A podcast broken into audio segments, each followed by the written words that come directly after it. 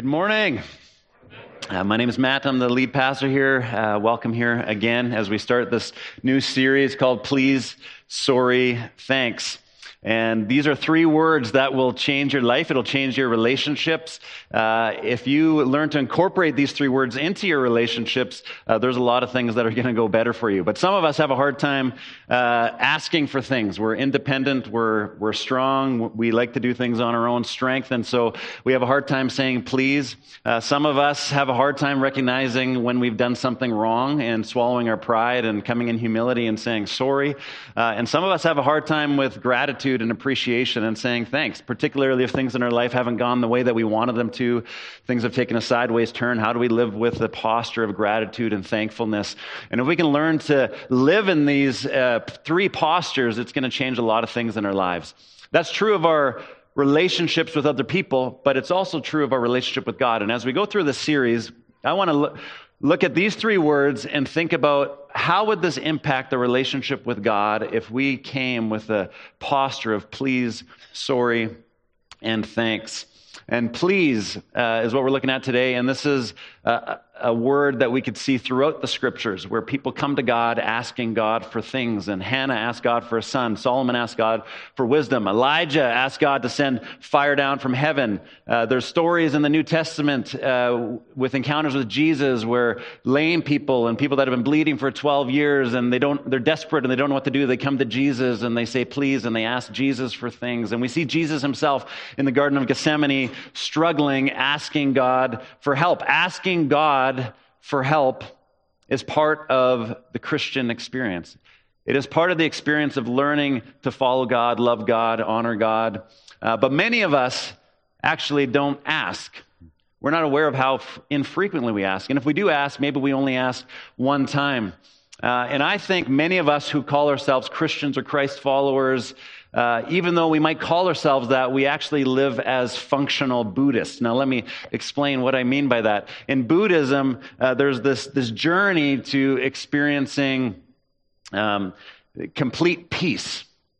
And that journey to experiencing peace, the, the, the, avenue in which they do that is to actually recognize where suffering comes from. So, uh, the Buddhist way of contentment and happiness is found in its understanding of suffering. If if suffering is understood, and this is how they, they define it, is desires that have been unmet equal suffering. And so when you have a longing, and that longing isn't fulfilled, the, the, the sensation or the experience that we have is one of suffering.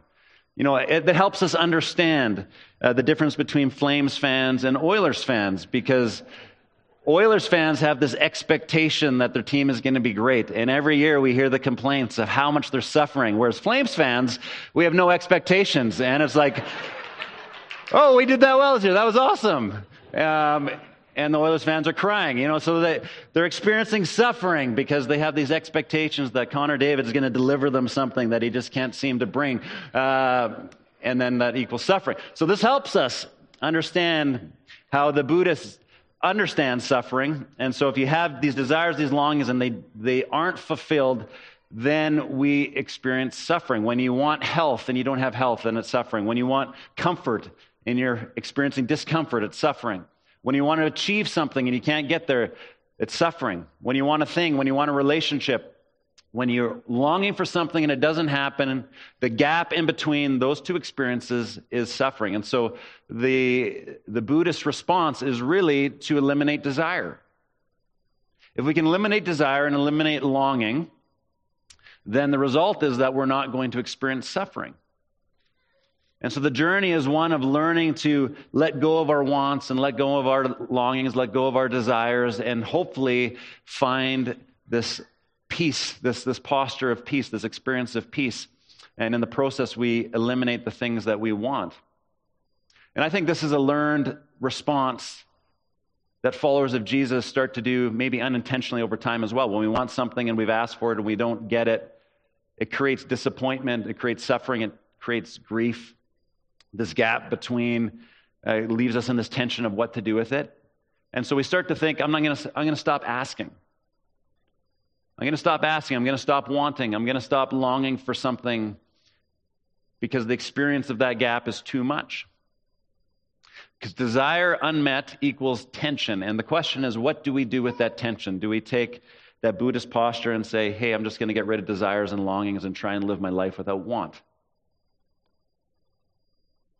Desire, the word desire is actually comes from the Latin word de and zire, which means of the Father, which I think is really cool because it's, it's really telling us that our longings at the deepest level come from God the Father. And if our longings at our deepest level come from God the Father, then that tension in some way is really, really important. And to get rid of that tension, I think, is to get rid of something that means to be human and something that means to be made in God's image and to follow God and His longings that He's put in our heart. And if you're a follower of Jesus, you are actually called to live in tension. And your invitation is not to let go of longings and desires, but learn how to live in the tension because the, the tension, we just talked about this for the whole series that we just finished when we went through the book of Revelation about this victory, this kingdom, this, this future that is secured, but we live in a kingdom that is here and not yet, where we're longing for God to fulfill what He already started, but we are in this place in between. So there's a gap between what will be and what is. And the question is, how do we live in that gap? How do we live in the here and the not yet, in the gap in between? And part of that actually influences our experience of prayer and how we understand prayer and how we come to God and we ask God for things. And so we're looking at the word please. How do we ask God for things that we want? How do we approach God when we have desires and longings? Well, Jesus, after he gives his most famous sermon, the Sermon on the Mount, actually tells us and he goes on to tell us in a number of ways, and it's quite unanimous in, in, the posture that he wants us to come before God with in petition and prayer. And he, he says in Matthew 7, he says, Ask and it will be given to you, seek and you will find, knock and the door will be open to you. For everyone who asks receives, the one who seeks finds, and the one who knocks, the door will be opened. Now, pause and think about this for a second because God is all knowing, God is all loving, God is all powerful. He can do whatever He wants, whenever He wants. But Ironically, God is asking us to ask. God is asking us to ask. He's asking us to ask for good, fit, good gifts. He's communicating that even though God is all loving, all powerful, that He can do anything He wants, there's a role that we have to play. There's something important about asking. There must be something important about us asking for our sakes. There must be something about asking that is for our benefit. Um, I remember, if you remember, there's a story in Mark chapter 10 where there's this blind guy, and Jesus, uh, the blind guy comes to Jesus, and Jesus asks him, What do you want? And obviously, the guy wants to be healed, but Jesus wants him to ask for the healing because there's something about us taking a posture of asking that changes our experience. And so I think Jesus comes to all of us in some form and says, What do you want? What do you really want? I want you to ask me. So why don't we ask? Why don't we ask more often? Why do we only ask once? Or why are we afraid to ask? Well, some of us, it's because we have wrong beliefs. We don't really believe that God is good, that God wants good things for us. We believe that God is out to get us. We don't realize that we're sons and daughters of God, and we don't know the promises that are in the scriptures. And so there's, there's wrong beliefs that we have that are influencing our inability to ask God. For some of us, we have a distorted per- perspective. We underestimate what God can do, and we actually overestimate probably what we can do. And the last four years have shown us that we are less in control than we think we are. That we don't have control over our human experiences or what's happening to us than, than we think. And so most of our lives, we live under this, this kind of facade that we're more in control than we are.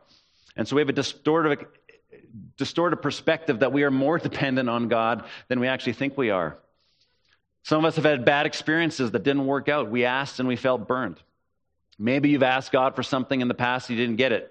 And chances are you weren't just simply asking God for a good parking stall at the grocery store, but you were asking God for something really important, for healing for yourself or for somebody else that you really loved, and God didn't show up in the way that you thought He would, and the healing didn't happen, and so there was uh, disappointment and hurt. So we don't ask. And maybe now, because of those bad experiences, we resent God. Or maybe we feel like our faith is so fragile. If I ask God again and He doesn't show up again, what's that going to do to my faith? Or maybe we're afraid of asking on somebody else's behalf because what if I say I'm praying for you and then God doesn't do anything? And what about their faith? Maybe we feel like we got to protect God that we're God's, you know, we're God's PR department and we're trying to protect God and his reputation. There's all these things that happen out of these bad experiences that change how we ask God.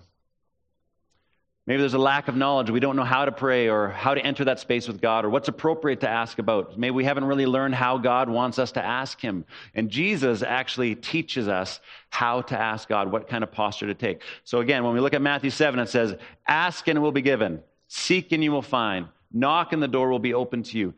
And in the original language, the Greek language that this was written in, uh, these are verbs that are written in the, what they call the present imperative form which means that they are ongoing present words. So it's not an ask one time, seek one time, knock one time.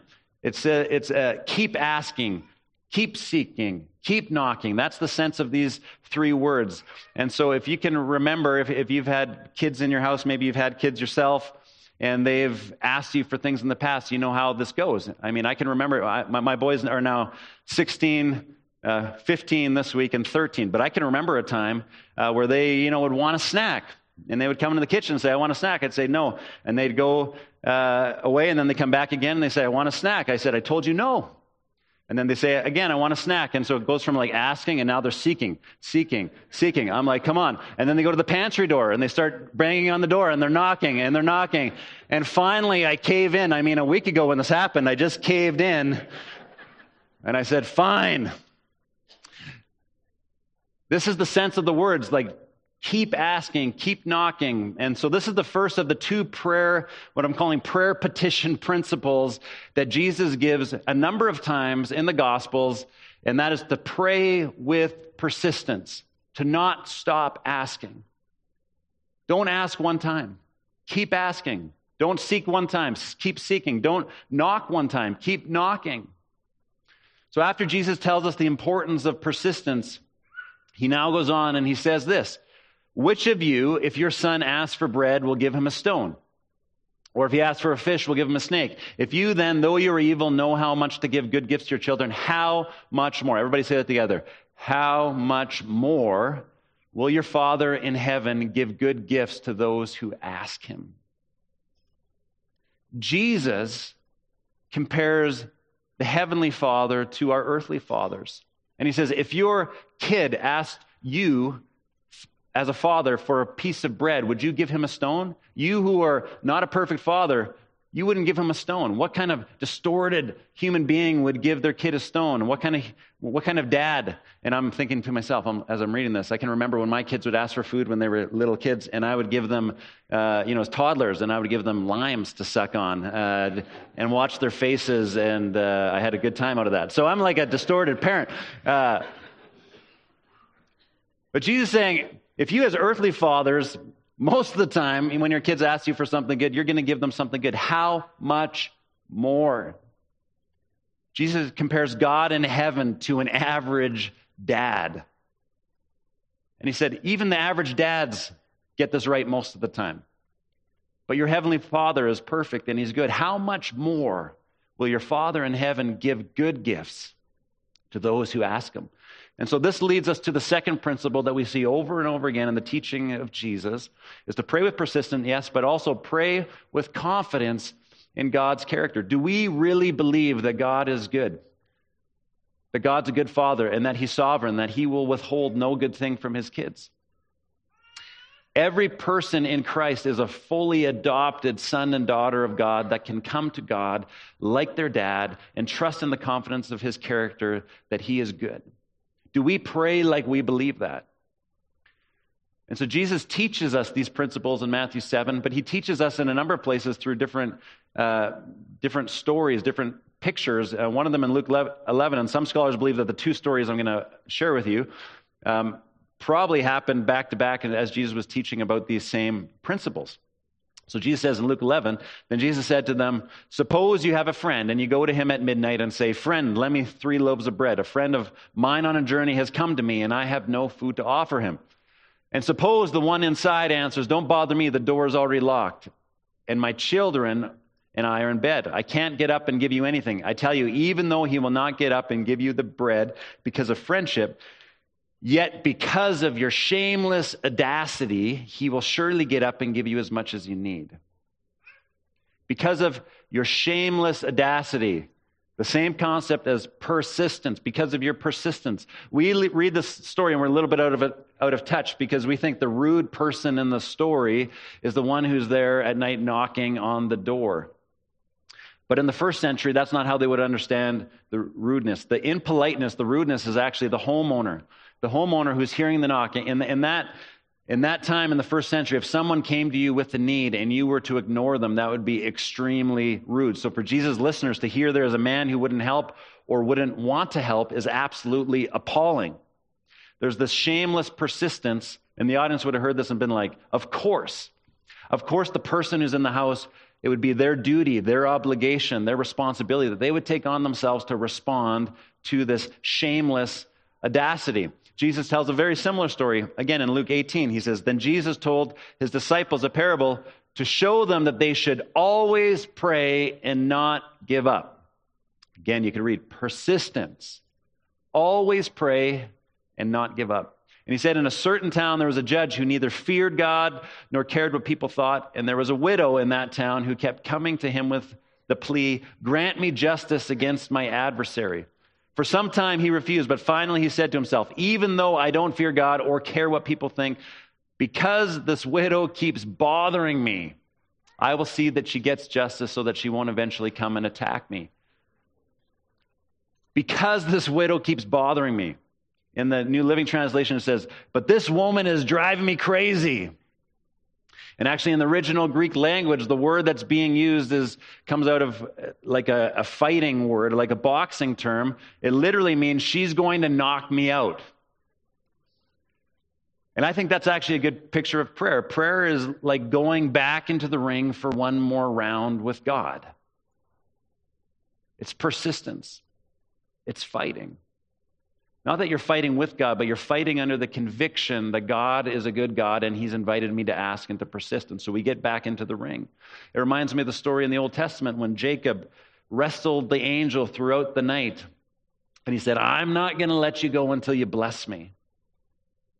And he fought him till daybreak. And then, and then when day broke in, God named Jacob, renamed Jacob Israel, which means one who wrestles with God because Jacob wrestled with God through the night. Sometimes prayer is the willingness to go another round with God, the willingness to wrestle with God until daybreak, to wrestle with God through the night, to ask and to wrestle and to fight and to fight. And say, I'm not going to let go.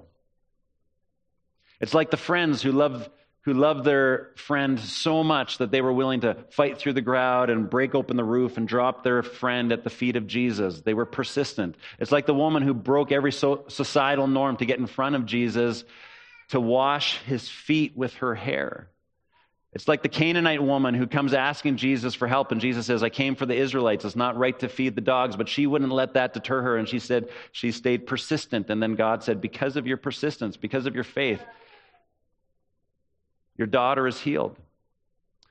All three of these stories that Jesus is telling, or all three of these teachings in Matthew 7 and Luke 11 and Luke 18, they're telling us the same thing over and over and over again. It's pray with persistence and pray with confidence in God's character. Because what Jesus realized was his followers were approaching God like he wasn't a trustworthy friend or a just judge. Jesus correcting these false understandings that, he, that they had. He tells these stories with exaggerated characters and personalities to show how out of whack their view of God's character was. And of course, he's not an un- untrustworthy friend or an evil judge. How much more? How much more will God help you? How much more is God a trustworthy friend? How much more is God a righteous judge? How much more is God a loving father who loves to give good gifts to his kids? What we think about God is the most important thing because what we think about God impacts how we relate to God. What, kind, what, what comes to mind when we think about God frames how we view the world, ourselves, and those around us. We can pray with persistence and confidence when we have the right thinking about who God is and what He's like. And so many of us, as we start to understand this, we get to this point of thinking, okay, but I've done this. I've done this in the past. I've prayed with persistence. And don't you have to pray in God's will? We know from our experience that God doesn't always give us what we want. We know from scriptures that God doesn't always give the people what they want. And for sure, there's this, there's this uh, perspective and understanding that what we think are good gifts and what God thinks are good gifts may be very, very different things, and that's true. And so there's this tension even in this. But often, overthinking this leads us to a state of paralysis, and we run the risk of not praying at all. And I think sometimes we need to worry less about the results. Maybe we're worry less about how does this even work theologically if God's all powerful, all loving, and He's asking us to ask, and you know it just leads us to a place of being overwhelmed. And very simply, Jesus is saying, "Ask, ask." It's not rocket science, and we don't understand how it all works. But he's telling us to ask and have confidence in what God is like. Like our biggest problem is not that we're praying outside of God's will, I believe, but our biggest problem is that we stop praying at all. We stop asking at all. And if I can be brutally honest for a moment, this is a temptation and a struggle that I've had in the last few, year, few years. I've had a hard time with this persistent faith over the last couple of years because I feel like I've gotten tired of asking. We've had some dear friends personally in our lives that have passed away in our church as well. And in many of those situations, it felt like it was too soon. And in, in all the situations, we prayed and we prayed and we prayed and we asked and we asked and we asked. I remember talking with some of you as we were processing the losses of our friends over these last couple of years, and um, and it was a hallway conversation I was having with someone, and I, I, said, I don't think I'd ever say this from stage. Well, here I am. Um, but I'm just like, come on, God, can't you just heal one of them? I remember saying this, can't you just heal one of them? I mean, it was person after person that we were losing in what seemed like unjust situations. And so we asked, and we prayed, and we asked, and nothing I shouldn't say nothing because there was temporary healings that happened, but, the, but what we were hoping and what we were expecting didn't happen. And so that's the human experience. That's the, the tension that we feel. And so we live in this gap. And I had a choice to make, and I still have a choice to make, and so do you. In light of this gap, in light of our experiences, in light of asking God in light of the truth that God is all loving and God is sovereign and He's told us to ask, is this some cruel game that He's asking us to play that we would keep asking? There's a gap between how we believe things ought to be and how they are. There's a longing and a desire that I think God has put in our hearts. And so we're living in that tension and we're living in that disappointment. Do we take the, the posture of the Buddhist and say, I'm going to stop asking, I'm going to stop longing, I'm going to stop wanting? Do we get bitter? Do we get resentful? Do we lose faith? Do you turn off your heart and just become that functional Buddhist, like I said, and not desire anything? Or do we have the audacity and the courage to believe that Jesus, knowing all of these things that we're feeling, all of these tensions and gaps that he himself walked through when he was on earth, told us to keep asking anyways, to, told us to keep trusting anyways. And he doesn't tell us the mystery of how it all works. But he tells us that God is a loving Father. He tells us to keep persisting, to keep asking. And so I wonder if saying please with God has less to do with having good manners and saying please God, and it has more to do with being persistent, even to the point of being annoying and even irreverent. As irreverent as it feels, it seems to me like the overriding message of Jesus when he's teaching us about asking God is this don't be polite, be persistent. Don't be polite, be persistent. Can you say that with me? Don't be polite, be persistent. Don't worry about getting it right.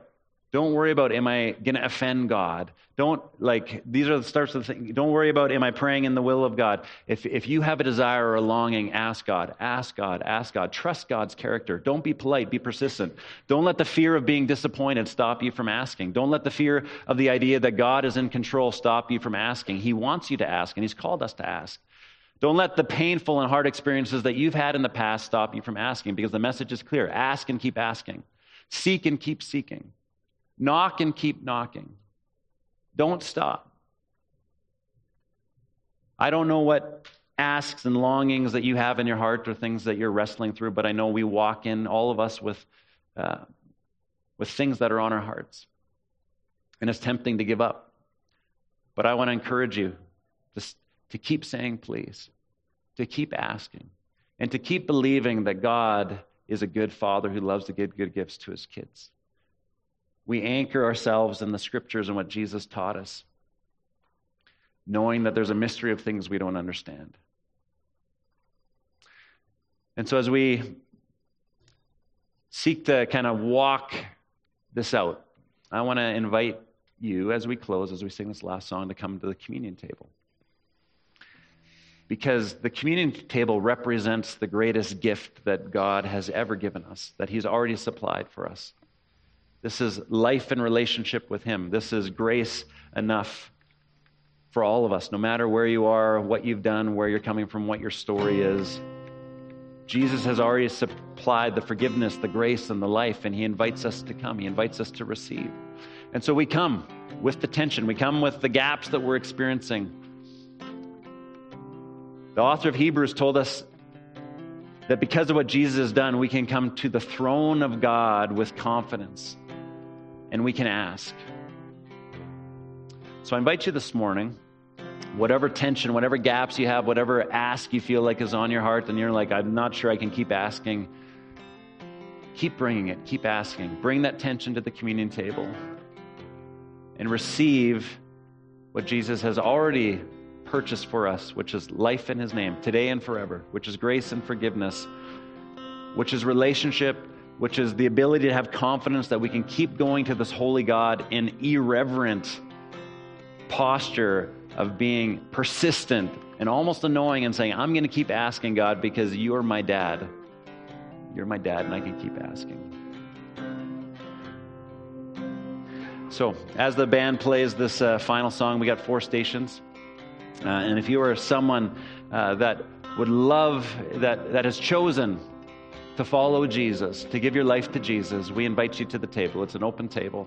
And as you come to the table, the servers there will say, This is the body of Christ broken for you. And they'll say, This is the blood of Jesus that was spilled for you. And then I invite you at any point during the worship time to take those elements on your own and receive them in thankfulness because of what Jesus has done. So, Jesus, we thank you um, that you know the tension. We thank you that you know the tension that each of us are sitting in this room with, that are sitting at home with, the longings that we have, the disappointments in our past that we have, and yet you tell us to keep asking, to keep seeking, to keep knocking. And we thank you because of what you've done on the cross that we can come to your throne with confidence and just come to you like you're our dad, because you are our dad. And so we ask and we receive. We thank you for your body that was broken for us.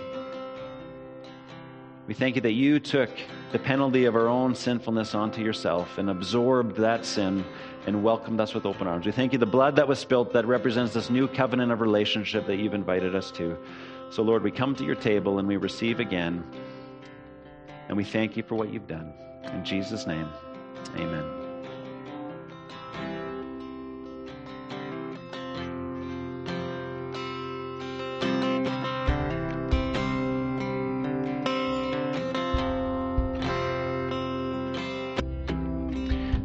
Uh, last Wednesday, um, so we have a staff meeting. Uh, you guys can have a seat for, for a second. We have a staff meeting every Wednesday morning and uh, and so we were you know having our our staff meeting. There was a youth event that was happening in the afternoon, and so I brought my kids. Uh, to-